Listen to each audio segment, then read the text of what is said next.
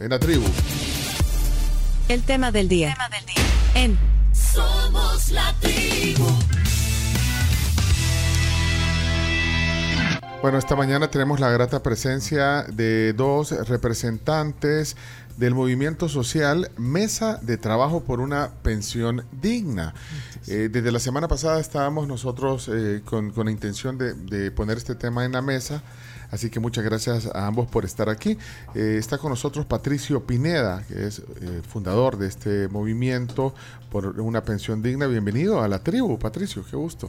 Saludos Pencho, saludos amigos, amigas, eh, televidentes y radioescuchas, tiktokeros. Sí. tuiteros Sí, y, Youtuberos, y la familia de YouTube y Instagram y las demás redes que No, estén y también a nuestros amigos de Sonora. Ah, Sonora, sí, la eh, radio, radio escucha, sí. FM, en todo el país. orden. No, gracias por estar aquí, Patricio. Eh, también presentamos a Joaquín de Jesús González, que es miembro activo también de, de- de esta mesa de trabajo por una pensión digna. Qué gusto eh, tenerlo aquí. Joaquín, no había venido al programa nunca usted. No, es primera, vez. Qué gusto. Sí, qué muchas gusto. gracias. gracias. por estar, eh, eh, pues, habidos también eh, eh, a, a darnos, a ponernos su, su punto de vista sobre este tema que es denso, Patricio. Este- Claro. Este, este, tema de las pensiones y es de nunca terminar, porque, bueno, hay tantas cosas que al final yo me perdí en, algún, en algunas cosas. Y hoy ojalá nos puedan poner eh, en contexto esto. Eh, para entrar en materia, para ir entrando en detalle, eh, porque Patricio no nos comparte un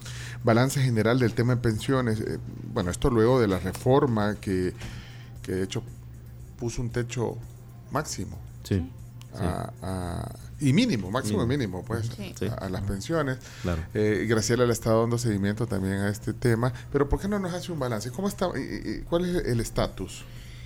Bueno, el, el sistema como tal eh, de pensiones nuestro, que es un, un proceso todavía no culminado desde que nació en el año 1996, ellos, en justamente ese decreto que es el 927, habla de, un, eh, de una reforma sustitutiva, ¿verdad? Todavía sigue porque eh, no, no se sustituyó el sistema público antiguo de pensiones, dado que existen un poquito más de mil cotizantes al, al mes de enero de este año. Estoy hablando de los cotizantes en el Seguro Social eh, y también el antiguo INPEP, que hoy se llama ISP, ¿verdad? Entonces eh, sigue ese, eh, eh, digamos, esa transición no culminada. Pero, pero ¿cuántos, ¿cuántos cotizantes hay en, en esos sistemas INPEP, que, que ahora cambia, y Seguro Social, cuántos dijo? Eh, un poquito más de mil, un poquito más de mil. Entonces, el resto de, de las personas que se han jubilado en ese, en ese sistema antiguo ya están eh, pasivos, ¿verdad? O sea, les pagan pensiones.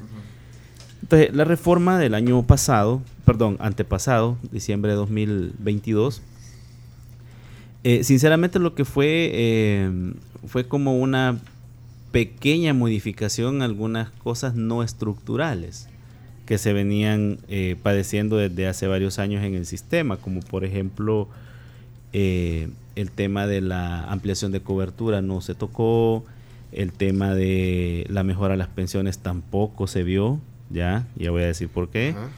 El tema de la suficiencia de las prestaciones posterior a la reforma tampoco. Y la sostenibilidad que está en, en- en grave situación actualmente. Empiezo por lo primero, el tema de la cobertura. La ampliación de cobertura, que se conoce como aquellas personas excluidas del sistema, ¿verdad? Eh, no se mejoró. Algunos hablan de que eh, los informes de la superintendencia, que hablaban de, de cotizantes de 869 mil, 892 mil, etcétera, pero eso ha sido variable debido a, las características propias del mercado laboral nuestro, que tiene una alta tasa de lo que le llaman informalidad, ¿verdad? Y por, otra parte hay una eh, alta proporción de subcontrataciones que son eh, empleos temporales que eh, terminan dos, tres meses y dejan de cotizar, ¿verdad? Tal es así que incluso los datos están nada más hasta el mes de junio del año pasado en cuanto a las personas cotizantes y el sistema no supera los 852 mil ¿eh? cotizantes activos. Bien, eso es lo primero. En cuanto a lo segundo que mencioné, de la mejora de las pensiones, sí hubo una, pero solo a 119 mil 494 personas. ¿Y cuándo fue eso? eso fue en diciembre 30 del año 2022, que se les aumentó el 30%. Ah, sí, sí, ¿ya? que muchos De hecho, beneficiados que, bueno, subieron un poquito. de hecho, eh, hay una publicación de la Secretaría de Prensa de Capres, ¿verdad? Donde venía detallado los aumentos. Eh, repito, solo fueron 119.494, datos publicados por la Superintendencia del Sistema Financiero a enero del 2023, ¿verdad? Hace un año. Ajá. Bien, eh, ¿cuál es el problema con lo que estoy diciendo? Que no es el total del universo de los pensionados que estaban con la gran expectativa de recibir ese aumento, ¿verdad? Entonces, eh, son de más de 300 mil pensionados a esa fecha, 119 mil es, no es ni siquiera el 50%, ¿verdad? Eso sumado a el resto de pensionados que podemos eh, incluir como los regímenes especiales del LITSFA, que fueron excluidos, ¿verdad? Las pensiones asignadas por riesgos profesionales o riesgos eh, laborales que también fueron excluidas de acuerdo al artículo 11 mismo de la nueva ley, ¿verdad? Entonces, eh, ahí podemos entrar en el debate de que qué tan sustancioso, eh, sustancioso fue ese aumento, ¿verdad? Y qué tan justo. Sí, bueno, fue un aumento mínimo, pero bueno, a esos a esas personas que benefició, bueno, un- al- algún alivio les dio, pero bueno, fue un pequeño Perfecto. aumento, sí. Yo, es más, nosotros como mesa hemos dicho de que eh, incluso ha sido poco, ¿verdad? Ese aumento. Porque en la propuesta nuestra eh, le, le arroja los resultados al, al- al que está próximo a pensionarse a tener un piso mínimo del 65% de su último salario. Y hoy, aquí viene el, el- el- el trip, Pencho, y, y- y el chino. Eh, y hoy los próximos a pensionarse no superan, escuchen bien, no superan la barrera ni siquiera del 30% del último salario. Los ¿Eh? próximos a, pen- a pensiones, ¿cuándo? Ya. Eh, te- eh, Pencho, estoy hablando de la gente que está a 3, 4, 5 años máximo para pensionarse. Ah, Es decir, por- que tendría como una pérdida. Eh, Por supuesto. ¿Y de cuánto? Vaya, eh, ya eso ya se me está adelantando, Graciela, pero se lo voy a medio adelantar. Sí. Eh, eh, esa pérdida de la que habla Graciela es lo que se conoce como canje de la deuda. Ya vamos a entrar de lleno en eso. Sí, Bien. sí, ya vamos a entrar a eso. Entonces, Sí. pero, Bencho y estimados acá presentes y que están, están pendientes de la entrevista, Sí, sí. los más golpeados son los grupos etarios de 30 y 40 años al 2023. Son los más golpeados. Y De, ya voy a de- de edades en- entre 30 y grupos 40. etarios, edades. O sea, Vaya, aquí está la CARMS. CARMS. Eh, CARMS, vaya. Usted. yo por ejemplo Yo tengo... Mucho gusto. Mucho gusto. Yo tengo 40... ¿Cuántos años tiene usted? 33. Ve, eh, ella es un caso de los, de los casos más golpeados a partir de esta nueva reforma Mm. porque eh, de entrada a todos los jóvenes del sistema eh, han perdido 2.10 puntos porcentuales de valor en la cuenta individual. Eso de acuerdo al artículo 16 de la nueva ley.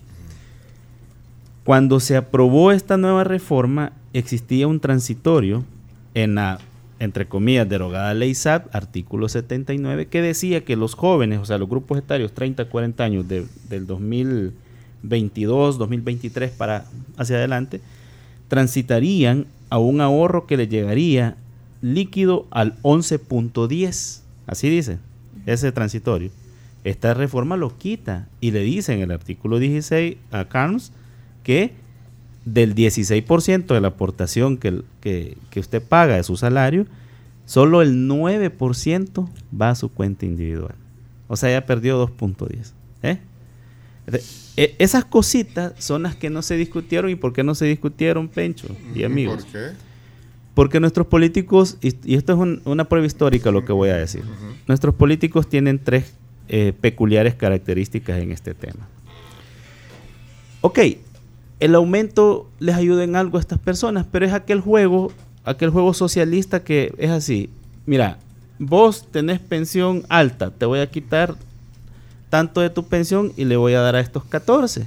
Pierdo tu voto, sí, pero gano 14. Gravísimo error. O sea, vos crees que es algo meramente electoral. Exactamente, ese es lo primero político. Segundo, segunda característica. Nuestros políticos ignoran el tema. Hay que ser honestos. Está, Ya. está diciendo que los políticos son ignorantes. No. Sí, o sea, no, lo digo en el sentido normal de la Sí. palabra. Yo, No, por ejemplo, no. soy ignorante en algunas cosas. No, pero es que yo también lo dije. No, sabes que el tema no es fácil, denso, eh, Ah. entenderlo. Vaya, por eso. Entonces, Entonces, a eso se refiere. a eso me- no, no, no, no, es ningún insulto, pero es tienen verdad. Pero es que el asesores. chino le quiso meter ese. ese No, tenga, El gol. Tenga cuidado con el chino, Patricia. Tenga cuidado con el chino. Es que, Bueno, es, es que este es de la pampa, ¿viste? Sí, es, sí, es- sí. es- es potrero, ¿viste? Está bueno. Entonces, tema buena de gambeta. pensiones. Eh, No, no, pero lo que quiero decir cuando digo esto, que ignoran el, el tema, no es porque quiero ofender. Yo, so- por ejemplo, soy ignorante en algunas cosas, ¿sí? Sí, pero si las ignoro y quiero aprender, lo voy a buscar, pues me, me Sí, explico. sí. Va. Pero tienen asesores. Ente- eh, eh, va, eso. Entonces, pero no hemos querido trascender al último elemento que es el más delicado. Cuando vemos a alguien en El Salvador que no piensa igual que yo, tenemos dos reacciones. Uno, o es mi enemigo, ¿verdad? O dos, busco ponerle zancadilla. Eso es un grave error que nuestra que sociedad no ha se tenido. debate, no se debate. Sí, claro. La mesa por una pensión digna, desde que nació, se ha caracterizado porque tenemos el problema. Sí, aquí está nuestra propuesta de solución. No nos gusta, no nos interesa ni quedar bien ni quedar mal con nadie. No estamos casados con ningún partido político, con ninguna ideología. En la mesa por una pensión digna usted va a encontrar gente de derecha, gente conservadora, liberal, anarquista, comunista. No nos interesa, ¿me entienden? Entonces, eh, dejando claras estas cosas, paso a lo siguiente, ¿verdad? Que es por qué el sistema debe de preocuparnos a todos los salvadoreños, las condiciones actuales. Bueno, vamos al canje de la deuda, que es la pregunta de, Gra- de Graciela. Pero mire, yo quiero, yo, yo- es que quiero retroceder, porque Dele, me quedé cuando dijo eh, Patricio que los próximos a jubilarse eh, no tendrán ni el 30% de su Sí. salario. Y después se fue al tema de los tre- entre 30 y 40. Todavía pero- más apocalíptico. más no, pero espérenme, los próximos, en, en 3, 4 años, dijo Patricio, eh, no, no van a aspirar ni, ni al 30% de, Sí, bueno, nosotros- de, de su salario último, digamos. No- nosotros tenemos casos de gente que, que fundó este movimiento, Pencho, Ajá. eh, que ya se jubilaron, especialmente mujeres. Eh, tenemos una destacada miembro ahí en la, en la mesa que ella se fue con el 22%. De su salario actual. Bueno, eh, Patricio Pineda y Joaquín eh, de Jesús González del movimiento Mesa de Trabajo por una Pensión Digna.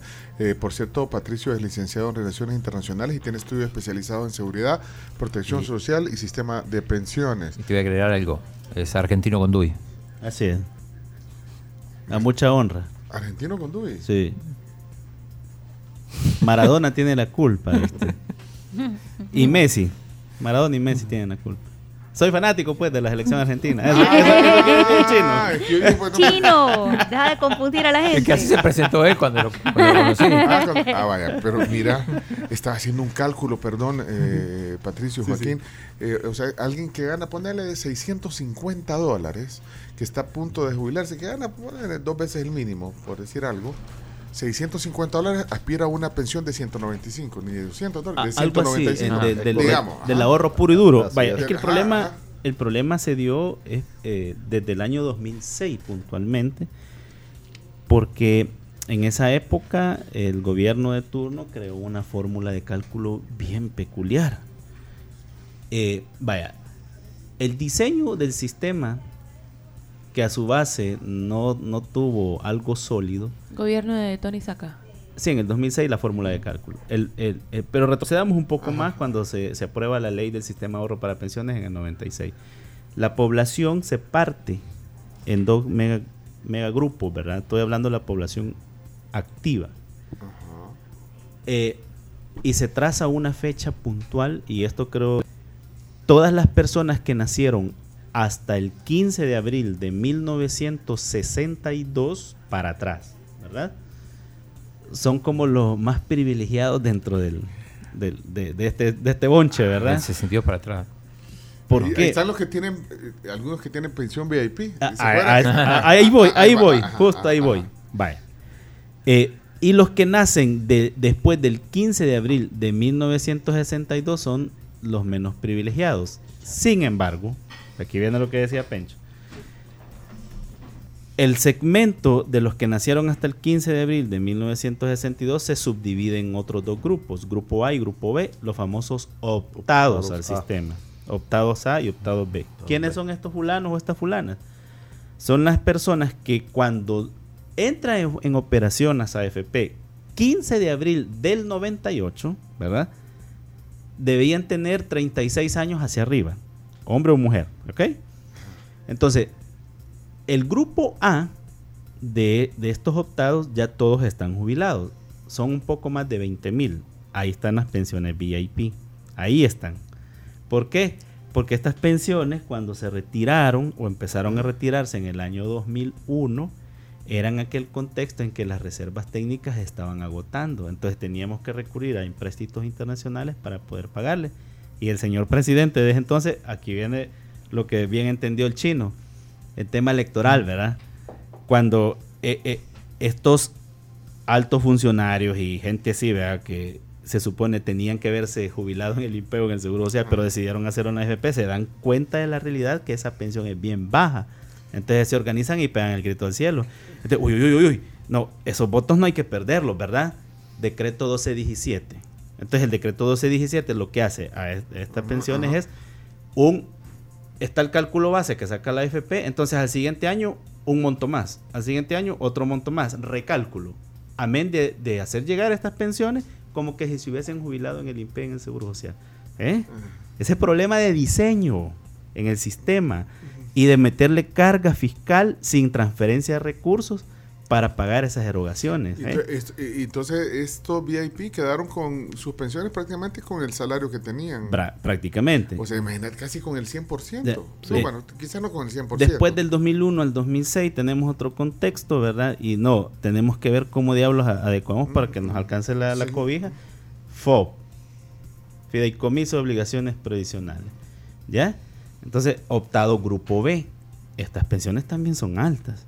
Tal es así que el señor Novelino dice de que en promedio la- las pensiones asignadas en AFP son de 600 700 dólares, pero él no dice que son de los optados B. ¿eh? Que subieron el promedio. subieron el promedio. Claro. Vaya, ahora vamos al otro grupo, los que salen después del 15 de, de sentido obligados. Aquí también se subdividen en dos grupos, obligados A y obligados B. ¿Cuál es la diferencia entre uno y el otro? Primero, el obligado A es aquel que no le quedó otra porque no tenía más de 36 años, que hizo una AFP. Sin embargo, al momento de cumplir edad y tiempo de servicio, eh, le dan un certificado de traspaso, que no es más que reconocimiento en dinero de lo que, jubil- eh, lo que cotizó antes de que nacieran las AFP, ya sea en el Seguro Social o en el INPEP. Entonces, hacen el trámite de la historia laboral, esa historia laboral determina tantos años cotizó esta persona antes de que empezaran las AFP, pum, aquí está el, el dinero, se lo dan a la AFP, que se suma al ahorro acumulado de esta persona. Esos son los obligados A. Estos obligados A tienen una pensión que ronda más o menos el 31, 32, por ahí así, 33% de su último salario. Pero son pocos. El grueso pencho Mm. De las personas a jubilarse estamos en el grupo de los obligados B. A esta gente o a nosotros nos espera lo peor. Y aquí viene el, el- el tema más crítico, que es el que yo he venido señalando desde el año pasado y que Ajá. últimamente ha tomado fuerza Sí. la regada que hicieron políticos y administradores de fondos de pensiones del canje de la deuda. ¿Por qué? Porque a los 2.10% que ya le quitaron a CAMS y me le quitaron a mí y a todo el Ujú. grupo etario joven, se suma que cada cuenta individual ha perdido en dinero más de 3 mil dólares por ese canje de la deuda, debido a que durante los próximos cuatro años no le van a pagar ni capital ni intereses a estas más de 852 mil Pongamos un cuentas. ejemplo práctico como para que la población lo entienda. Bueno, Le da un, Sup- le da un sorbo de Sí. coffee cup ahorita. Sí, sí, bueno, porque se para- para- supongamos que los que tenemos 30 años, en el caso de, la- de nuestra amiga no. aquí, A 30 le, años. le- le faltan 25 para jubilarse, ¿sí? Porque las mujeres se van a los 55. Y tiene que sostener Si no la peña, cambia. Si no cambia trabajar de eso. Si no cambia la edad. Trabajar duro. Tiene energía. Vamos, Carlos, usted puede. Eh, Este chino debería ser el técnico de las electas porque ya se me está adelantando. Sí. Entonces, eh, bien, eh, manteniendo las condiciones chino de, de- de edad de retiro y todo. Sin cambio de edad. Entonces ella se estaría yendo dentro de 25 años. Estamos hablando en qué? 2052, 53, más o menos. no, Sí, ya ni vamos a bien. estar aquí. Bueno, ¿Cuál es el problema? Que eh, en promedio, si usted tiene, por ejemplo, un salario de mil mensual, simplemente usted va a multiplicar mil por el 9%. Vamos a ver, vamos a hacer la, la operación matemática. 90. Mil por el 9%, usted está aportando 90 a su cuenta individual, ¿sí? Por, eh, serían 12, 1080 en un año. En un año. ¿verdad? Y si le faltan 25, usted va a llegar a 27 mil dentro de 25 años. Este es el promedio de la gente de lo que está ahorrando. Y un salario arriba del, del mínimo. Ajá. ¿eh? Sí. Bien. Pero como a usted el gobierno le debe del uso del, del- del dinero, ¿verdad? Que hicieron canje, se supone que debería usted tener 30 mil En vez de 27. ahorita, Ajá. en vez de 27. Sí. No los va a tener. ¿eh? Entonces esos 3 mil dólares Ya se los esfumaron. Se esfumaron. Exactamente. Por el canje de la deuda. por el dice. canje de la deuda. Una, ma- una mala política. uh, Exacto. Es lo que, lo, lo que dije. Nuestros políticos ven esto como electoral, lo ignoran, ¿sí? Y segundo, no escuchan. Pero, pero a ver, pero eh, electoral, pero si, si a Carmen le dicen que, que acaba de perder 3 mil dólares, no va a votar el que... sí, pero ya a- tenés 119.494 votos. ¿Eh? Sumarle que tenés esposa, hijos. ¿Eh? O sea que al final terminan ganando. Exacto. Eh, entonces, la irresponsabilidad está en eso, que este tema debemos de alejarlo del cajón electoral y alejarle el dinero a los políticos. O sea que Eso es muy importante. en- a- a- desde que se hizo la, esto del sistema de pensiones, eh, no, no ha habido justicia, digamos, en lo que cada quien recibe. O sea, ahí no aplica lo que todos somos iguales. No. Eh, No. eh, Bueno, no, solo no, el no hecho que les acabo de explicar de optados A, optados B, o- obligados A y, obligados B, te, te- te estoy diciendo, ciudadano categoría 1, 2. Pero ha habido diferentes aplicaciones, por lo que nos estaba contando en el, en el tiempo del, de, digamos, de- de- del régimen de, de pensiones. Pero ah, también dijo al principio, Patricio, que todavía es un modelo que, que se está ajustando. O sea, que no, que no ha culminado. No ha culminado. Por- Nuevas reformas. Por- eh, eh, a eso vamos, vaya. De hecho, eh, yo estoy más que seguro, ¿verdad? Que eh, con esto que ya se les, se les ha salido de las manos del, del canje de la deuda, va, va a venir más de alguna propuesta de reforma. De, de- yo esperaría, ¿verdad? Que se fuese sen- sensato. Nosotros presentamos una propuesta el año pasado, ¿ya? que incluso hemos retado, ¿verdad?, a esta gente para que la sometan a estudio, ¿verdad? a filtración, y se van a dar cuenta que está basada en parámetros científicos. La, la propuesta de la mesa, eso es, es todo. Entonces, busca resolver este problema, porque lo que tenemos que hacer es una reforma que toque el modelo. Es lo inmediato. Hubo una intención de hacerlo hace unos años, hace un par de años, pero no se hizo al final. O sea, bueno, en este gobierno hubo una intención y al final No se hizo. No se hizo. No, no, pero ahora yo, yo tengo una pregunta que se me va a ir si, si no Sí, la hago dale, ahorita y es ¿qué, qué ha pasado con las administradoras, con las AFP? Ahí eh, no han tenido ningún, ahí no, No, han eh, habido eh, altos y eh, bajos. eh, están Están felices bien, de la vida. Bueno, Vaya, es que se- y acaba de mencionar a, a, a, a- a- eh, a Novelino, Sí, que sí. es el presidente de esa fondo, le mandamos un saludo también. claro, yo también, Uh, él uh, me conoce bien. No, y, eh, eh, bueno, eh, No, es, una- pero se han- es genial. pero el hombre es genial. Sí, conoce el tema, pero Sí. lo que pasa es que están un poco callados también. Pero bueno, lo, lo que le iba a decir es que durante todos estos años, entonces las AFP no han tenido esto, de alto y bajo. No. Eh, le- Bueno, le- les ha ido bien. Lo, le- lo- lo explico sencillamente. Sí, sí, lo explico sencillamente. Artículo 16 de la nueva ley. Ahí dice: del aporte del salario, ¿verdad? 9 para la cuenta individual, 1 comisión de la AFP y el resto cuenta de garantía solidaria. Ese 1% pencho, eh, hubo un ex ministro que quiso, eh, entre comillas, desmentirme a mí, vean. Ajá. Eh, ¿Quién? de- no, no voy a, por respeto al, a las Hacienda. personas.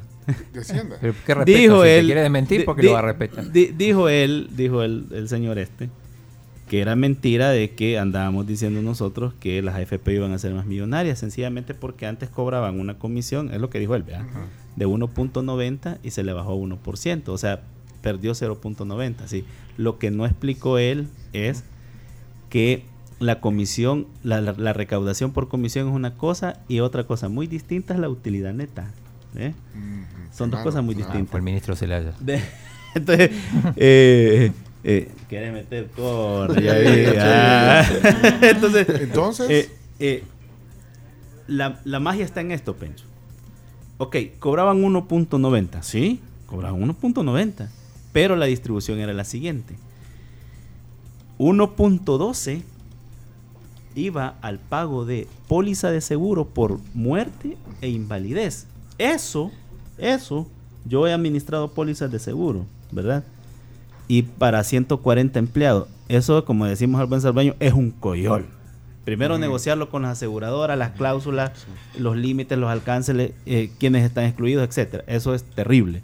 Segundo, la plata que tenés que administrar y administrar responsablemente para cubrir contingencias. Y tercero, los cambios de parámetros que se pueden dar en el, en el transcurso de vigencia de la póliza. Eso es terrible. Y la AFP administraba eso para 3 millones de afiliados. ¿eh? Ok, ¿qué hizo la reforma? Le quitó esa carga. Felices Esa de la vida. responsabilidad te las quitaron. Se la quitaron, vaya. Sí. Entonces, ¿qué le quedaba a la AFP después de pagar la póliza de seguro de invalidez? 0.72. ¿eh? Ahí está la utilidad de la AFP anteriormente. o sea que- Y hoy le das 1% líquido. Ahora les queda el 1%. Pero, pero ¿y eso lo negociaron, cree usted? 28 centavos. Claro, el mismo, ¿Lo, lo negociaron eso? ¿Lo negociaron antes? eh, en el, esta... el- el mismo fulano que yo mencioné dijo en un programa de que, eh, entre otras cosas, se habían puesto ellos de acuerdo con las.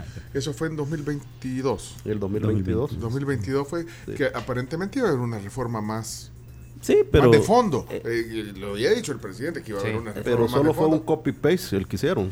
No, no, lamentablemente, no se hizo una... y- y- No pero se sí- hizo un estudio actuarial para hacer esa propuesta de, de reforma de pensiones. Disque reforma de pensiones, porque no ha sido una reforma de pensiones eh, como esperaba el, el- el trabajador salvadoreño. ¿verdad? Eh, ¿Están entendiendo la posición de, de la mesa? De la Eh, pensión sí, no es la mesa que más aplaude, definitivamente. No, lo- porque pero, somos críticos. pero es que hay algo, eh, Joaquín y Patricio, hay algo que, que creo que la, la población en general no, no ente- por- repito, por lo denso no entendemos Yo creo y que- no nos da cuenta. O sea, Carlos, usted no está, usted no está preocupada por su pensión. No, con lo que me acaba de decir, sí. Ahorita Lo, sí. lo que pasa es que la persona se comienza a preocupar cuando ya está cerca a pensionarse. Pero también yo Pero creo que no. es por ¿Ah? eh, justamente lo que decía Pencho, es un tema bien complejo y no hay una información clara y real de lo que está pasando. Sí. Porque estoy 100% segura que si tuviéramos una información más clara, eh, más aterrizada, digamos, sin estos términos macroeconómicos eh, y, y demás, creo que muchas personas se interesarían sin importar eh, claro. tener 17 años o 18 años o, o 65. ¿Sabe pues. cómo se supera eso, estimada? Y aquí los demás compañeros. Eh, ahorita el- en el mundo, ¿verdad? Ojo lo que voy a decir. En el mundo la noción de sistema de pensiones que tenemos ya está siendo arcaica. Por ejemplo, en algunas zonas del globo, Asia-Pacífico. ¿sí? Ahora, lo que acaba de decir Cam es bien fundamental. Se supera de la siguiente manera, y esa es propuesta de la Mesa de Trabajo por una Pensión Digna. Hay que establecer en la matriz de educación pública y privada, desde tempranas edades, la educación financiera y previsional. Exactamente. ¿Sí? ¿Por qué? En el pensum de- de- del sistema... Eh, de edu- Escolar, educativo educativo. nuestro, sí, tanto público como privado. ¿Por qué? Porque si tú le enseñas al niño o a la niña a pensar en su vejez, vas a cambiar la sociedad, ¿verdad? Vas a ser hombres o construir hombres y mujeres responsables en el manejo de su dinero. ¿eh? La primer víctima que tendríamos se llama consumismo, que eso genera dependencia y atraso. Y, en, y, y todavía es más bondadoso esto porque en una visión largoplacista hay gente de las que se formen en esa, en esa línea de pensamiento o de forma de educación que va a sobresalir del promedio. Y estos son los nuevos y mejores empresarios que vienen en camino. Porque no solo van a poder ahorrar, sino que crear riqueza. ¿eh? Entonces cambiar la no sociedad hay una cultura de eso. Tenemos que establecerla. Y, y- y- y no solo quedarnos con los niños, sino que darle eh, secuencia a este eh, tipo de estudios a nivel de educación básica, bachillerato y convertir esto en disciplina de estudios a nivel superior y posgrado. Cambiar la sociedad porque la cambia. Los ejemplos de, est- de este tipo de, de medidas exitosas los tenemos. Está Islandia, está Finlandia, está Austria, está Australia, eh, Noruega, sistemas de pensiones exitosos. Por ejemplo, Noruega le da una renta per cápita, tanto cotizantes como pensionados, de arriba de 262 mil dólares al año. Pero ¿Por, Noruega. por qué lo pueden hacer ellos y no nosotros? eh? Entonces, Pero Noruega es uno de los países más ricos del mundo, lo puede hacer por eso también. no, no necesariamente que tengas recursos. Por ejemplo, el caso de, de, de- de Vietnam, por ejemplo. Un país que está peor que nosotros. Después de que se enfrentó con los Estados Unidos, vayan a ver el sistema de pensiones que tiene, es exitoso. ¿eh? Eh, tenemos el, el Singapur. ¿eh? Entonces, ¿Qué se necesita? Voluntad política y que la sociedad, como bien acaba de decir Clan, eh, se pueda somet- eh, ingresar, digamos, o estudiar o aprender estas cosas que son importantes. A- Ayer, quiero que me expliquen, ya, ya viene el desayuno, hoy estamos corriendo. Ya vino el desayuno, ¿de dónde viene hoy? De, De la PAM. De la de La Pampa. Pampa, bien. Ya, en lo que- en El lo que- chino lo trajo. Pero ¿viste? miren, eh, Patricio Joaquín, en lo que desayunamos, ayer vi un tweet y yo, bueno, aquí le tenemos mucho ap- aprecio, aparte de aprecio amistad, eh, también respeto, digamos, en, en- en su análisis periodístico económico, eh, estoy hablando de Mariana Belloso. Oh, sí. Eh, ayer vi un tweet y yo dije, "Ah, mira qué adecuado. este- Apropiadísimo. apropiado porque cuando yo, o sea, sabiendo que ustedes venían hoy aquí, cuando veo el tweet dije, yo no, le voy a preguntar esto. Veo un, primero retuitea algo que dice, eh, retuitea a otra persona que dice, vayan ahorrando porque pensiones no vamos a tener. Y luego Mariana pone un tweet y dice, váyanse haciendo la idea de trabajar hasta que nos lleve la huesuda por pensiones, porque pensiones no vamos a tener. Y pone un hashtag, el robo del siglo, que se usó hace algunos, al- al- algunos años. Eh, así, o sea, No, va- que- eh, yo- eh, o sea, es perdón. apocalíptico. Es el robo del siglo. Yo le llamé el robo del siglo cuando hicieron la reforma de pensiones allá por los años 97. Desde ese momento. Desde ese momento fue el robo del siglo. Bueno, pero cambiamos de siglo, así que pues. Siglo XXI. No, Aplica. y- y ojo, Pencho. eh, ¿Qué significa? No, pero está siendo apocalíptica, Mariana. porque- Claro, claro, pero como repito, esas cosas nosotros las podemos superar, tenemos que unirnos y todo, pero quiero aprovechar eh, lo que acaba de decir Joaquín, porque Joaquín es eh, la prueba viva de cómo a través de la ley incluso previsional o el sistema previsional se violentan derechos. Este hombre tiene 37 años Treinta. cotizados y nadie lo quiere pensionar. ¿Sabes por qué? Porque cotizó 17 años en el ITSFA y otros 17 en el Seguro Social. No le quieren unir los tiempos de servicio. ¿eh? No me los unieron. Pero usted ya tiene la edad. ¿o Sí. no? Tengo 62 años. El problema es que yo, allá por el 97, 98, yo podría ser, bueno, fui de los optados A, ¿verdad? Porque nací antes de, del 15 de, de abril de 1962. Ajá. Me pasé con las AFP. Estuve Optó. tres años, Ajá. sí, tres años. De ahí salió en el año 2000 eh, una reforma que hizo el, el Instituto de Previsión Social de la Fuerza Armada, donde decía que todos los que habíamos estado de alta en los años 80 para acá, yo, yo salí en, en marzo de, lo- de 1980, ¿Con qué grado salió? fui cabo. Ok. Podría optar por ingresar a- al ITFA. Ujú. Entonces, bueno, dije yo, considero que los militares pues son personas decorosas y honradas. ¿verdad? Me voy a pasar al ITFA con mi hermano que también se pasó. Eso fue eh, por el 2002, 2001, 2002. Y cabal, nos pasamos al ITFA. Como no, eh, como no coticé 25 años ni con el ITFA, ni coticé 25 años con el Seguro Social, no me quisieron pensionar. Ninguno de los dos, ni el ITFA ni el Seguro Social. Entonces yo he cotizado 37 años al sistema de pensiones y me violentaron mis derechos solo porque el ITFA es un re- régimen espe- especial. ¿verdad? Entonces yo he quedado sin, En- sin- en el sin- aire. sin- en el aire, sin pensión.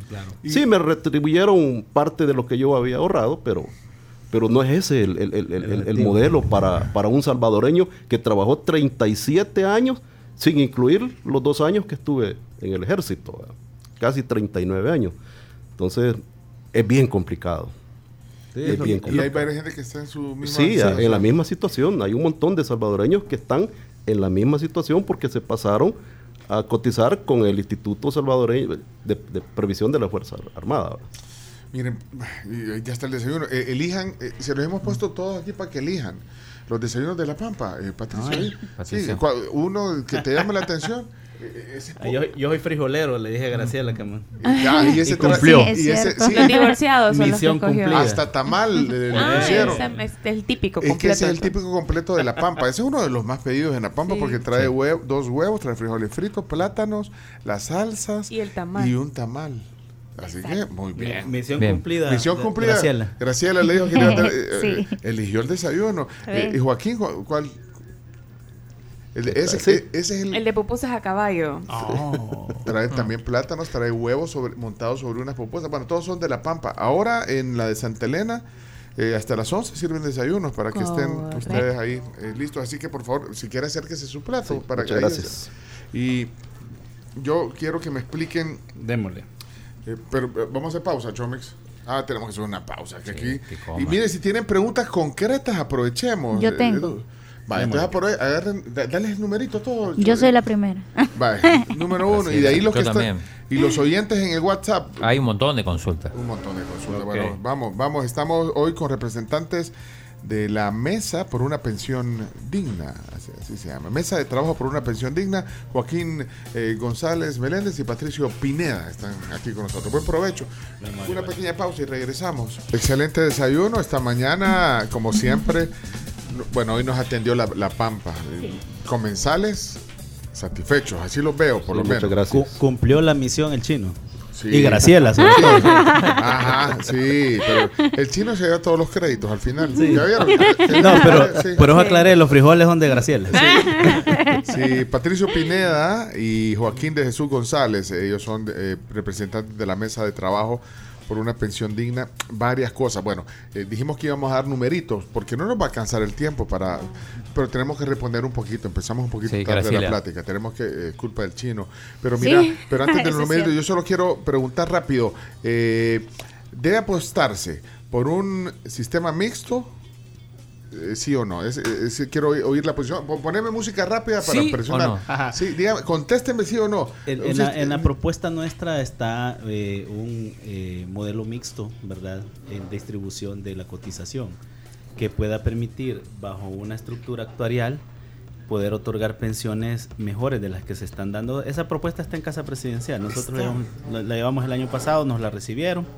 Sigue vigente porque tiene base actuarial y todo lo demás. Basta adecuar los números y ¡pum! Porque en ese año 2022, Joaquín, el, el que hablábamos que hubo una intención de hacer, estaba en la mesa. eh, hubo una posibilidad de que fuera mixto. el Sí, sistema. sí. eh, Y- como mesa de trabajo, el 27 de enero de- del 2023 se llevó la propuesta actuarial de la mesa de trabajo.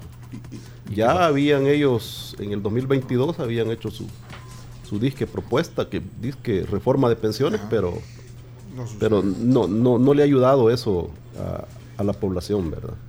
Eh, Eh, no, yo quería, si mal no recuerdo vos, Patricio, alguna vez no propusiste eh, que se construyera la, la- la carretera de los chorros con dinero de las pensiones y cobrar peaje. Sí, fíjate que eso está en base a lo... a lo- ah, a ya lo- me aquí lo dijimos. Sí, no, no, claro, pero... Ahora me eh, estoy acordando. acordate, Chino, de que, eh, como bien lo dijo Pencho, un tema álgido, bien Sí. complicado de, de entender. Esa es una forma de invertir la plata de los trabajadores para reproducir más el pisto. Porque lo recuperas eso a través del cobro del peaje, que puede ser cual, de, de- en base a un buen estudio, cualquier tarifa, ¿ya? Pero imagínate, eh, los fulanos ahí empezaron a burlarse, queriendo ni- ningunear esa idea mía. Y qué chistoso que a los meses, viste vos que estaban los del MO haciendo la encuesta, ¿eh? Si estaría O sea- dispuesto a pagar, sí. También lo, lo mencionamos. Y es que eso se da en muchos países del mundo. Anda a ver la carretera, bueno, tú sos sudamericano, Antofagasta de Chile, que no es cortita esa carretera. ¿Cuánto te cobra ahí por el uso? Ahí te dice, esta carretera fue construida por con los fondos de los pensionados, ¿verdad? Y vale tanto la entrada y vale tanto la salida. O sea, pones el dinero a producir. Exacto. Esa es una forma, hay un montón de formas de hacerlo. Ok, eh, Graciela Rajo, numerito. Sí, eh, yo quiero hacer una consulta que es acerca del tema del impago. ¿Podría el gobierno salvadoreño caer en ello próximamente? Y le pregunto esto porque recientemente usted aseguró que el gobierno tomó 334 millones extra de los certificados de las obligaciones previsionales. ¿Y qué significa esto? Vaya, eh, nosotros en el análisis actuarial del sistema por reforma tenemos algunos números interesantes, como por ejemplo lo que cuesta pagar pensiones vigentes por año. En el año 1 eh, teníamos que el costo para pagarle pensiones vigentes después de la reforma era de 674 millones. Entonces, 675 millones 86 mil 488 dólares. Puntualmente eso es lo que se tenía que pagar. ¿Por qué se emitió 1009.78 millones? ¿Eh? Esos son los 300 de más. ¿A dónde fue parar esa plata? Porque está en reserva esa información. ¿Eh? Esas son las cosas que señalamos. Bien.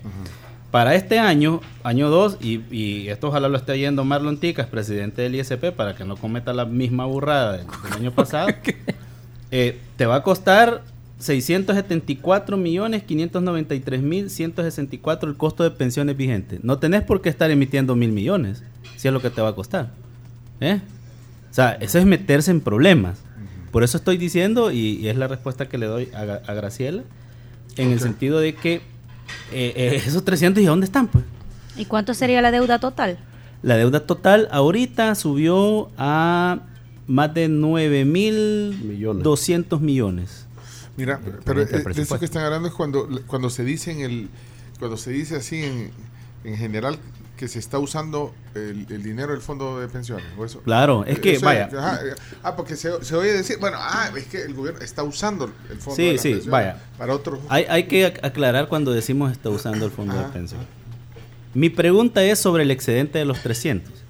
Vea, Sobre 675 millones, entiendo yo que la emisión de deuda que ha hecho el ISP, por eso hablo de Marlon Ticas, presidente del ISP, eh, ¿Qué eso era el INPEP antes? Sí, es lo que Ah, era el ah, ajá. Va. La ley le faculta a- al señor Tica, a través del decreto 616, 615 y 616, emitir deuda para pagar las pensiones vigentes, ¿sí? En curso. El análisis actuarial nuestro dice que para el 2023 tenía que emitir una deuda con un valor de 675 millones, ¿sí? Y pagaba las pensiones, pues, del 2023. Con eso. ajá. Pero no, se han emitido 1009.78. ¿El excedente dónde está? Cuando nosotros hemos hecho las consultas que nos dicen declarado en reserva, ¿por qué? ¿Se está usando para, para qué cree usted, Patricio? Pues a mí, como salvadoreño, si no me decís mi plata, ¿en qué lo estás usando? Lo estás usando para algo que no es pagar pensiones. Punto. Sí, bueno, para, para el uso Sí. pa- para el uso de, de- No sé. de- de- del El gasto gobierno, diario. del gasto del gobierno. Entonces, por eso se le dice, deme información de dónde ha colocado. ¿sí? O Ya. podría ser Pero- para campaña política. Pues no se sabe. Sí, No, no no, se o sea, ahorita se podría Ellos tienen que explicar. Pero Eh, sí, pero alguna sí, vez se va a saber. Pero sí eh, eh, utilizaron, se pidió más de lo que se necesitaba. exacto, a eso voy. eso sí está claro. Esa es la conclusión. Entonces, por eso digo, para que no vuelvan a cometer ese error, esa regada, este año le cuesta 674 millones. Así es que esperaría yo, vea, que el Consejo Directivo del ISP, a través de sus representantes y todo lo demás, emitan eh, certificados de obligación previsional, que es a lo que hacía referencia Graciela, que es deuda, por ese monto y no otra vez mil millones, porque entonces te vas a quedar con dos mil millones líquido para pagar. Entonces te quedan dos años a ese ritmo para que esto colapse. Lick, pero también Graciela preguntaba que cuánto tiempo Podría este gobierno caer en impago. Bueno, el impago ya está técnicamente hablando. No lo digo yo, lo dijo el informe de la Standard Poor's Fitch Rating y C- SC Riesgos, que son calificadores internacionales. Lo que pasa es que en abril, cuando se hizo este canje de la deuda, que por cuatro años no. O sea, de entrada, cuando te dicen que por cuatro años no te van a pagar, eso es impago. ¿Verdad? De lo que te deben, técnicamente Ajá, hablando. técnicamente. Lo que se hizo fue venderlo como una mejora a la calificación crediticia del país. Eso sí se logró con el canje de la deuda. ¿Por qué? Porque el Banco Central de Reservas se le ocurrió quitar de los registros contables la deuda pública, la deuda de pensiones. Más de Pero la deuda millones. existe. Pero la deuda existe, ¿eh? Entonces, milagrosamente, y esto Enfi lo dijo Enfi es una calificadora de referencia para inversionistas privados en, en Gran Bretaña, en Inglaterra. Dijo que esa modificación hecha por el Banco Central de Reserva eh, sobre la mejora de los índices de deuda era fantasiosa, es decir, era ficticia. ¿Por qué? Porque que la deuda ahí está, pues son más de 9 mil millones. Claro. Entonces, sí mejora la, la calificación de riesgo del país, pero se supone que para que cuando tú mejoras esa calificación de riesgo, vos tenés que ordenar tus finanzas internas primero, antes de ir a buscar otra fuente de financiamiento. Bueno. Entonces, Eh, bueno, ahí, perdón, mi pregunta. Ahí realmente. Eh, pero- entonces- no le- Turno. es que no había pedido numerito. Ah, vaya. perdón. Número. Tome, tome, El número.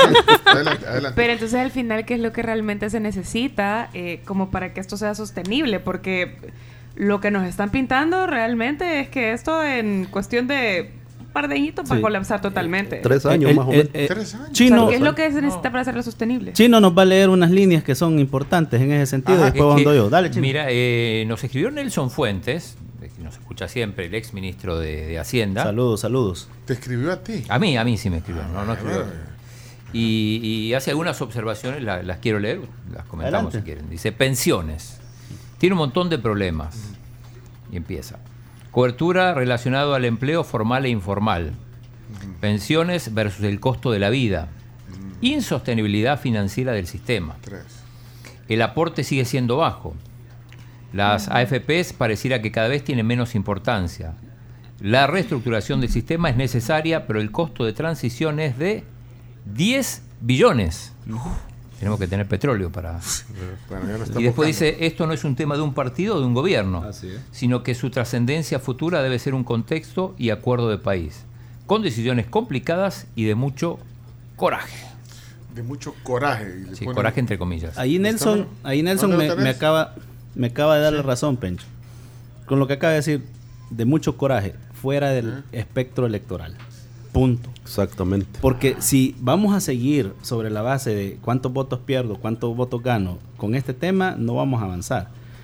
Eh, la cobertura, lo que menciona Nelson, es importante. De hecho, saludos a, a Nelson. Nos conocemos porque estuvimos discutiendo en 2019 Eh, Con la mesa de. de- Con la mesa por una lo- pensión lo- digna. Lo recibió cuando era ministro. Ah, cuando Sí. era ministro nos recibió eh, un, un debate de altura, le encantó la concepción de optados obligados a él, él lo dijo públicamente, y que bueno, eh, completamente de acuerdo con lo que acaba de decir el exministro, entonces, eh, respondiendo a la pregunta de Carmen, es, hay que hacer una reestructuración del sistema, ¿sí? Pero yo lo voy a, a sintetizar al lenguaje salvadoreño, lo que acaba de decir Nelson. Se hace de dos formas.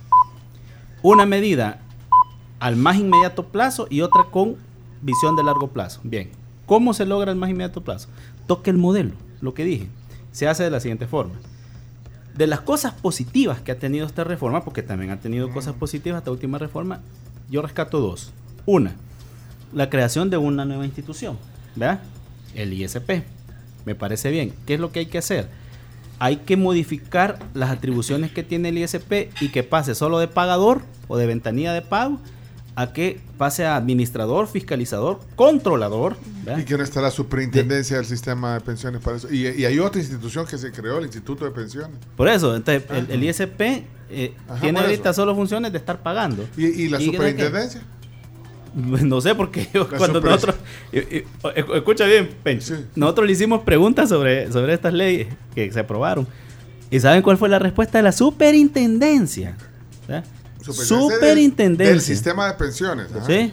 Nos dijo así literalmente y no se me olvida porque lo tengo en la mente guayabeado. Ajá. Dijo, por lo tanto, esta superintendencia resuelve la incompetencia para resolver sobre los resultados, sobre lo consultado. A nosotros, así nos respondió como mesa. Bueno. Incompetente. Incompetente. Bueno, Va. Bueno, Entonces- mire, solo tengo que hacer un paréntesis, como estamos atrasados, pero tenemos que cerrar la transmisión de la televisión. Eh, Canal 11, nos quedamos fuera hasta mañana a las 8, nos volvemos a encontrar. Eh, ahí nos metemos nosotros, este programa radio eh, que, que se ve, eh, Canal 11, gracias por estar sintonizados. En el Eh, se- avance. se pueden pasar ahorita a, a YouTube, a Facebook o a Sonoras en el 4.5 FM porque tenemos que concluir aquí. Y el avance de noticias, aguántenmela ahí porque Démosle, todavía démosle. faltan las preguntas de la gente. Vamos a acabar a las 12. Avis. Mira, eh, Camila ya puedes entrar. Y Camila di- también agarró un numerito, tiene una pregunta. Vení, Camila. ya- como ya no estamos en Natalia, ya puede entrar. Vení. Camila. Camila tiene menos de 30. Ah, Dale el numerito porque quiero agarrar Está numerito. peor todavía. Pero mira, me llamó la atención lo que dijo, lo que dijo eh, Nelson. Nelson. Uh, bueno, todo lo que dijo, que tú dijiste que estabas de acuerdo, pero eh, cuando dijo de que las AFP pareciera que cada vez tienen menos importancia. ¿Cómo lees eso? ¿Por qué? Porque son las que están en silencio total. No, pero, pero, pero pareciera.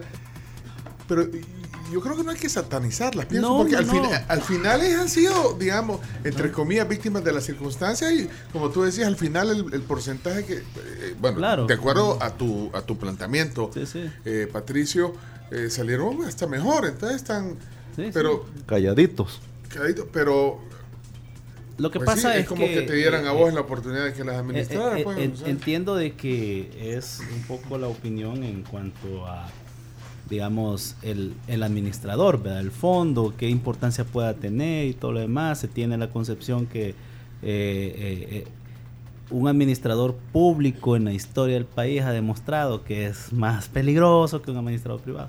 Pero yo lo que quiero decirle a la población es que no existe sistema de pensiones perfecto en el mundo. No, no, no, eso es un grave error. Lo que existe son sistemas perfectibles en el tiempo, ¿ya?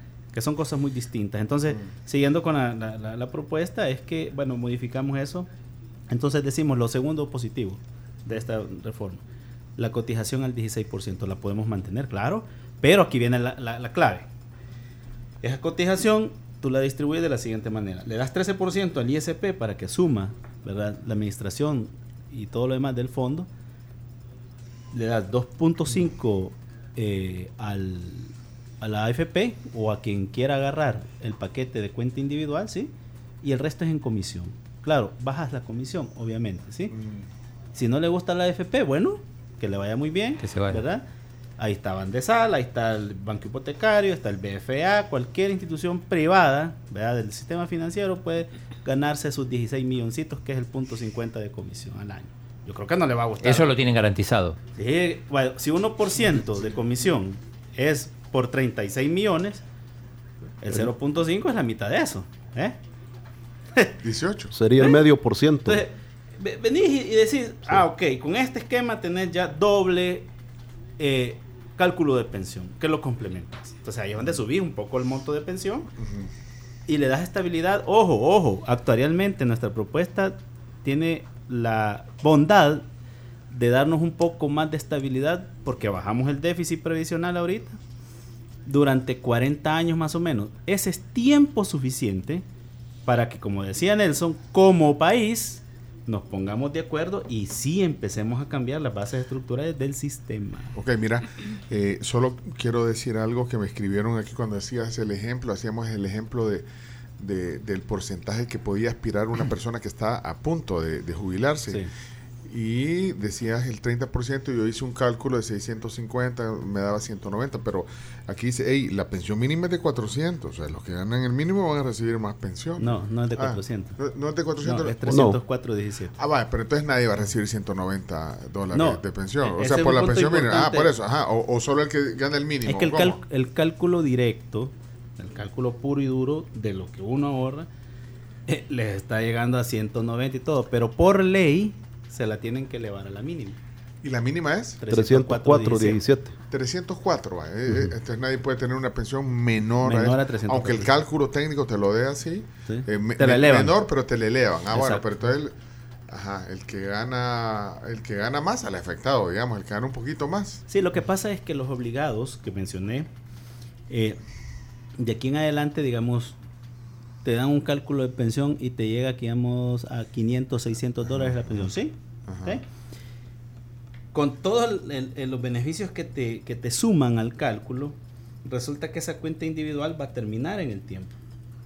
Y de acuerdo al artículo 98, inciso sexto, te dice de que una vez agotado el saldo de la cuenta individual, pasas a garantía de pensión mínima de cuenta de garantía solidaria. Entonces, si tenías 600 dólares de pensión y se te acaba la CIAP, bajas a 304.17. Mira, eh, le vamos a dar numerito a Camila. Camila, ¿le quieres hacer un numerito?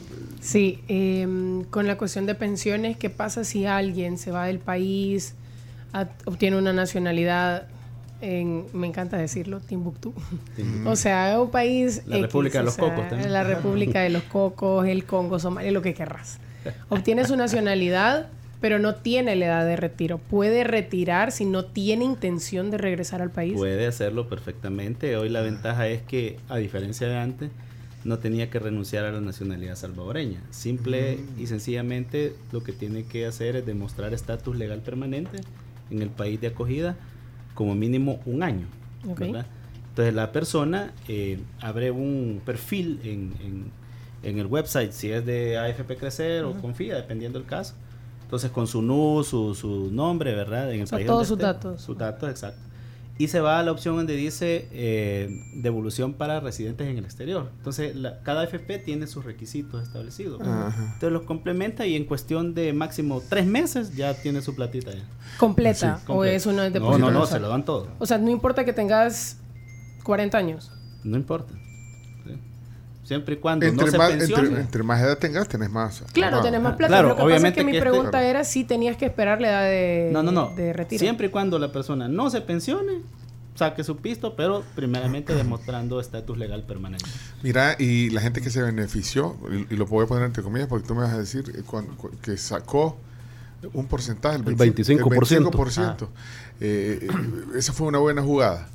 Bueno, o sea, es- que yo me eh, acuerdo en ese tiempo te- cuando decían si lo vas a usar para invertir o si te lo vas a, a- Sí. a- a- a despe- a- a acabar y te vas a ir de viaje y vas a gastar y no, no, pero fue una buena jugada al final del día y, Eso y le ¿Qué llamó pasa? el licenciado Pineda dulce envenenado. fu- fue un dulce envenenado y un montón de gente lo agarró, Sí, sobre sí. todo gente que andaba por los, por los 50, 55 por Claro. ahí. Es que lo que ¿Por pasa? Pencho, que yo le dije ese calificativo por la siguiente razón.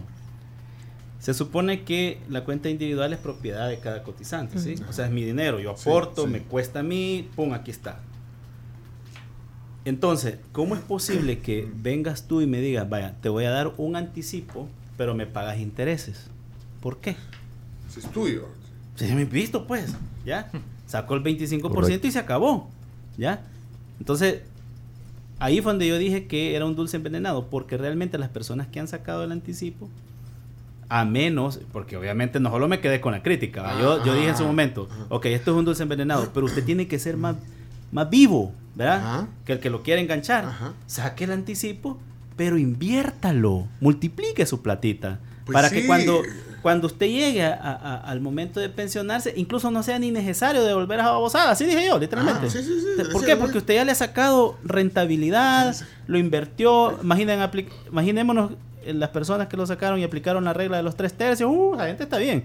A varios de ellos, sacó ren- mejor, mayor rentabilidad. a varios de ellos asesoré en ese momento y, y ahí están. Entonces, y mira, y Bitcoin no estaba bueno meterlo. no, ahí es decisión de cada quien, pero la volatilidad de la moneda es Ahora está una alto. cosa que está bien complicada. Bueno, pero, bueno, Entonces, pero entonces, si era así, este, o sea, le salías adelante al- a, quien te Claro. quería dar el dulce entonces, qué bien. ¿Cuál fue lo malo? Ajá. Independientemente que estuviéramos de acuerdo o no con mi opinión sobre el, el- el famoso dulce envenenado, era ya un derecho de la gente y tenían que respetárselo. Sí. ¿Ya? ¿Por Y- qué le quitaron la oportunidad de sacar ese- ese- el anticipo? Ah, me van a venir a decir a mí, pero es que ya se habían sacado mil millones en erogación. Sí, pero ¿y cuánto ha metido el Estado en deuda? Pero No mira, plata. ¿y qué significó para el fondo de pensiones? Que, que yo no sé cuán- cuánto significó, lo, cuánta gente lo sacó, ese 25%. Eh, mil millones. Ah, eso, eso, eso, eso. Y eso le dio... Por supuesto, pero bueno. afe- afectó, digamos, la... Ajá, por supuesto, pero en- solo en 2023 el Estado ha sacado 1009.78. Entonces, Sin el 25%. ¿eh? Sí, el 25%. Ya, o sea, ¿en qué Sí. estamos pues? Entonces, Bueno, ok. eh, eh, aquí el punto es, ya en la etapa de más largo plazo, cambiar el sistema. Ojo con lo que voy a decir. Aquí ya viene un elemento del que nadie está hablando, ¿verdad? Y con Nelson creo que vamos a coincidir en eso. La inteligencia artificial, la cuarta revolución industrial, lo que quiera llamarle usted, la automatización está haciendo grandes desplazamientos laborales. Uno de los principales sectores, si no el más fundamental, que es el que aporta o nutre un sistema de pensiones. Señores, ¿estamos preparados para eso en El Salvador? Esa es la pregunta que hay que hacer. desplazamiento de, de- de fuerza Laboral. laboral. ¿En, Sí. en- en qué sector dijiste? Bueno, en el sector comercio y servicios. Por ejemplo, Comercio en Japón, en Japón hay ciudades donde no trabaja un ser humano, trabajan robots. Atención al cliente, ¿verdad? Deliveries, etcétera. Los call centers son otros que están empezando a ser golpeados y así. Entonces, ¿estamos preparados para eso? ¿Por qué no las bondades de la tecnología las ocupamos para cambiar el sistema previsional? Quitar esos intermediarios que han fracasado, porque tenemos que ser honestos, los intermediarios han fracasado de cara a, a los intereses de, de los trabajadores. Y que sea el trabajador el que autónoma, independiente y soberanamente decida dónde poner su plata. ¿Ya? Transitar de hecho, a eso. De hecho, acá eh, pone alguien en Twitter, yo saqué anticipo, pero lo puse en depósito a plazos. Me rindió mucho más eh, que en la AFP, ya que hubo un tiempo en que las AFP no daban rentabilidad. Lo reintegré para que me quedara la pensión con el 30% de aumento. ¿Ya ven? Entonces, eh, y así, tengo, tengo otros casos. Bueno, por ejemplo, también eh, otra de las cosas que eh, quiero aprovechar lo que nos queda es que, por ejemplo, las personas que se han eh, pensionado, ¿verdad? Tienen la oportunidad de seguir trabajando y, y aportar el 16% y al año, fecha de su cumpleaños, le devuelven el 9% de ese 16. Simplemente multiplique el equivalente del 9% de lo que está cotizando por 12. Eso le van a devolver al siguiente año. Ese pisto inviértalo. Bueno, miren, eh, solo para no dejar fuera a la gente, voy a leer un, un comen- un comentario de Francisco, textual. Por favor, Pencho, lleva más analistas sobre este tema. Hay cosas que han dicho estos señores que no son tan ciertas. De alguna manera también se debe de conocer otros puntos de vista. Claro. El debate se debería ser más amplio. Caso contrario, se sesga mucho el tema. Estoy de No, acuerdo. Ustedes- completamente de acuerdo. De hecho, eh, eh, no todo lo que han dicho aquí es palabra de Dios. O sea, No, esa, claro. es la posición de la mesa por una pensión. Y yo digna. siempre he dicho que el debate para mí es lo mejor que puede haber para confrontar ideas. ¿Y a quién, te- a qui- quién sería un buen, No sé. un buen protagonista? Sugerir Francisco, el por presidente ejemplo. de Asafondos también puede venir para poner su postura sobre la mesa. René ¿no? Novelino. Sí. Sí. Ah, ¿Y Tica? Es la, la posición de, de las AFP, de las administradoras. Pero de Claro. ahí. Ah, tica, decimos. Sí, pero no parece muy amigo de... de- No, no, pero no, invítalo. No, no, no, no Yo- con ellos. No tengo ningún problema ya de, ¿verdad? de debatir. Pero No le, hay ningún. No. dijiste que dice barrabasada. No, pero no, no, no es de debatir, sino que invitar a alguien otro día con, o sea, Claro. Ah. Pero sería el del ISP o no? Sí, sí. De entrevista. Nada del presidente. ¿Lo A has lo visto? Lo- no, no lo has visto así en No, de momento no lo he visto. Pero Al, al del invítennos. Que bueno, que venga. ¿Quién más podría ser? Hay que insistir. Nelson no, porque Nelson está más o menos en, bueno, pero bien interesante, podría claro, muy podría bueno. poner un enfoque también Lujo, distinto. ¿Quién claro. más podría Sí. ser? Aquí tenemos un montón de gente muy buena en ¿Qué? el tema. Rommel Rodríguez, Francisco Sorto. Uf. Mira, dice Maru. Maru aquí, qué buena entrevista, dice Maru. Bueno, eh, terminamos ya porque estamos eh, hoy ya con el tiempo, como siempre, vean, que, que hoy el chino mucho no. Se, Mira, se pero- tardó una hora en hacer los deportes. hoy. Dice, una vez voy a leer esto, dice, Dali pregunta, dice, ¿le podrían consultar si alguien con enfermedad terminal puede realizar dicho retiro? También lo puede También. hacer. Ahí está. Voy a Eh, poner audio, voy a poner audio, perdón, vamos Creo a que si el señor presidente no se pronuncia con, con esta situación de las pensiones, eh, le va a restar votos realmente, porque es bien delicado esta cuestión que se están hablando en este momento, Pencho. Y la otra es porque eso así Callejas no da la cara, pues, en este sentido, ya que fue ella la que dirigió la comisión por parte del, del gobierno, ¿verdad? Eh, bueno, ahí está. Manuel, voces de la tribu. Buenos días, felicitaciones por excelente programa. Tengo una consulta, yo soy pensionado por sobrevivencia.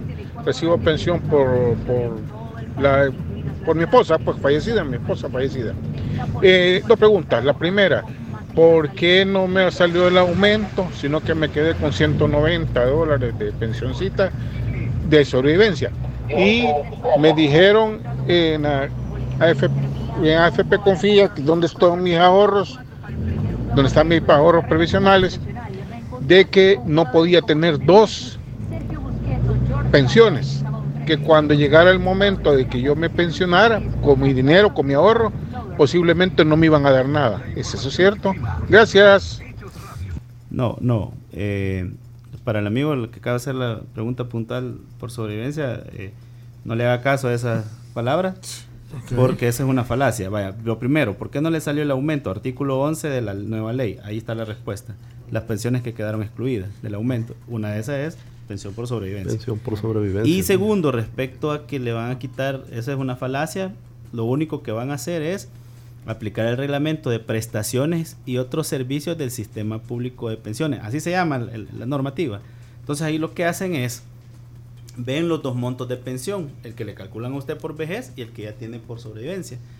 Al de menor cuantía le bajan la mitad, pero por ejemplo, en el caso suyo, que tiene 190 de sobrevivencia, ¿por qué se la van a tocar si es, es baja, verdad? Y su pensión por vejez va a estar ahí, no se preocupe. Ok, Mira, aquí me están troleando. Eh, el pencho, me pone Edgar, el pencho llamando víctimas a la AFPs, le, af- le aflige la pauta publicitaria, más que la pensión de la gente. Mira, cuando yo dije, No, es que no lo dijiste tú, Pencho. no, yo dije, no, yo, No, yo lo dijo el chino, no. No, no, No, no. El, el, el ex ministro. Ah, No, el- dijo el- que el- tenían el- un... bajo perfil. No, pero yo dije que, ante ese comentario quiero decirle a Edgar y tal vez usted la Es palabra que este tema despierta pasiones. Sí, espérate, pero entonces no, pero chi, pero déjame defenderme, chi. Dale, dale, dale. Ah, pero- dale, dale. Entonces yo lo que dije que vos dijiste que habían salido beneficiadas Claro. porque la comisión quedó mejor. Claro, claro. Te digo, y yo que dije, dije, como lo dije así, mira, con comillas, comillas. víctimas de las circunstancias que al final les favorecieron. O sea, Sí. es decir, o sea, tienen injerencia, eh, eh, son administradores. Sí. Ahora, pero ¿quién, de- ¿con quién negocian? ¿Con el gobierno Eh. y con la asamblea? ¿Quién decide? Acordémonos que ¿Quién aquí, decide? aquí se cumple algo, en esta parte, Pencho, que tú mencionas, se cumple algo que es un dicho popular salvadoreño. Echa la ley, echa la Echa la trampa. trampa. Ahí está la clave. Por eso, pero ¿quién las? AFP, las AFP simplemente han cumplido la ley. Si la ley ha sido adecuada a los intereses de ellos, ¿ya? Ahí está el problema. Ahí está, por eso. Igual puedes empezar a hablar de un montón de sectores, petróleo, eh, banca, no sé, sí, pero la ley ahí está. Ahí está. Entonces, lo les beneficia. Bueno, también podría haberles no beneficiado si hubieran hecho el- eh, esa comisión y ese porcentaje lo hubieran hecho de otra manera. Exactamente. Es Están que- incumpliendo la entonces, ¿Qué me voy a afligir yo? ¿Qué pasó? accionista. Ángel- Ángela, ¿qué pasó? Ay, me están hablando de que me calle, dice. del área comercial. No, ya no puedo no. seguir hablando. No. Ah, ok. Mira, eh, Claudia eh, utiliza la, la palabra del día. Dice, nos chachasquearon las pensiones, señor. Sí. Es que fíjense que aquí hay, y con esto quiero seguir combinando. Sí. Eh, como este es un tema que es bien álgido y despierta muchas pasiones, yo quiero aclarar una cosa importante en esta siguiente frase para la población. Lamentablemente vivimos en un país donde los políticos han hecho de la política el arte sistemática de la mentira. Entonces, este tema lo, lo han metido en ese cajón electoral para poder manipular algunos intereses que tienen dos sectores bien marcados, como lo son gobiernos por el tema de finanzas públicas y AFP por el tema del el negocio, ¿verdad? Entonces, la ley se ha adecuado a eso. Eso es una realidad que no la podemos negar. Entonces, ¿qué tenemos que hacer? ¿Verdad? Ir al encuentro, aquellos que podemos proponer y ofrecer alternativas en donde ah, hoy sí los trabajadores podamos contar parte del pastel, vaya.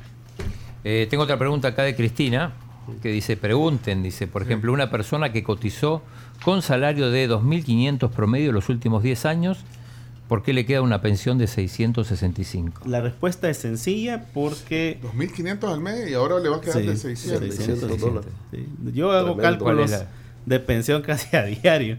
Cualquier cosa, pues ella puede escribirme a mis redes sociales para eh, explicarle. Yo le enviaría a ella la fórmula de cálculo que aplican. Pero entonces, ¿por qué Pero le es así. decir? ¿Por qué? Es así, 600 Muy sencillo, dólares. dijiste. Bueno, porque la tasa de rentabilidad, de hecho ahí es- es- escribió alguien que mejor invirtió el anticipo porque hubo tiempo que la AFP no dio rentabilidad. ¿eh? Entonces, ha sido así, bajísima. Ese es el primer impacto. Segundo, obviamente la, la tasa contributiva, ¿verdad? Que ha sido baja, más eso de la rentabilidad. Y tercero, que la fórmula de cálculo está diseñada para otorgar bajas pensiones. Punto. Bueno, gracias por el tiempo. Ya nos pasamos. Ya me regañaron aquí de comercialización. Yo no, yo no dije nada. Ayúdame, Patricio, si vos me has metido en este problema. Hay veces- No, pe- lo que tú has hecho es el, el- el- el- el legítimo derecho a la respuesta. Vaya, pues. Punto. Vaya, muchas gracias por la ayuda. Eh, hay muchas preguntas más, pero no tenemos más tiempo. No, cualquier Muchas cosa la, la población puede escribirme No, a la tam- red también. ¿Qué pasó, el amigo que dijo ahí que trajeran a alguien, alguna persona para debatir, mejor pues que lo proponga él, vea que diga. Ah, que- ¿a quién quieren oír? Sí, que, que Vale. él diga, este es, y, y venimos, pues no hay problema. Bueno, muchas gracias a los dos, eh, Patricio Pineda es fundador de este movimiento social, Mesa de Trabajo por una Pensión Digna, y también a, a Joaquín de Jesús González, eh, miembro activo también de la mesa. Gracias por venir. Sí, muchas Y gracias. Ojalá que resuelva su problema. Ahí nos avisa. Sí, Su sí, problema vamos a darle es que- seguimiento. no- que no le han aplicado. Sí. ¿Algo más? Eh, Chino, Carms, Camila, ¿te quedó claro No, lo que te de respondieron? verdad que me Claro. quedó claro. ¿Entendieron? Sí, no Sí. van a tener pensión. Sí, eso me quedó clarísimo. clarísimo. ¿Qui- ¿Quién no va a tener pensión? Nosotras. Sí. Usted oíste lo que dijo, que, que dijo que los que están entre 30 y 40 y vos, y, vos, y Camila 28 años. tenés. Menos. Yo le te voy a tener que dar pisto a la gente. Ah, madre mía. ¿Le quedó claro? Entonces, eh, Graciela, ¿todo bien? Claro, Graciela, sí. claro.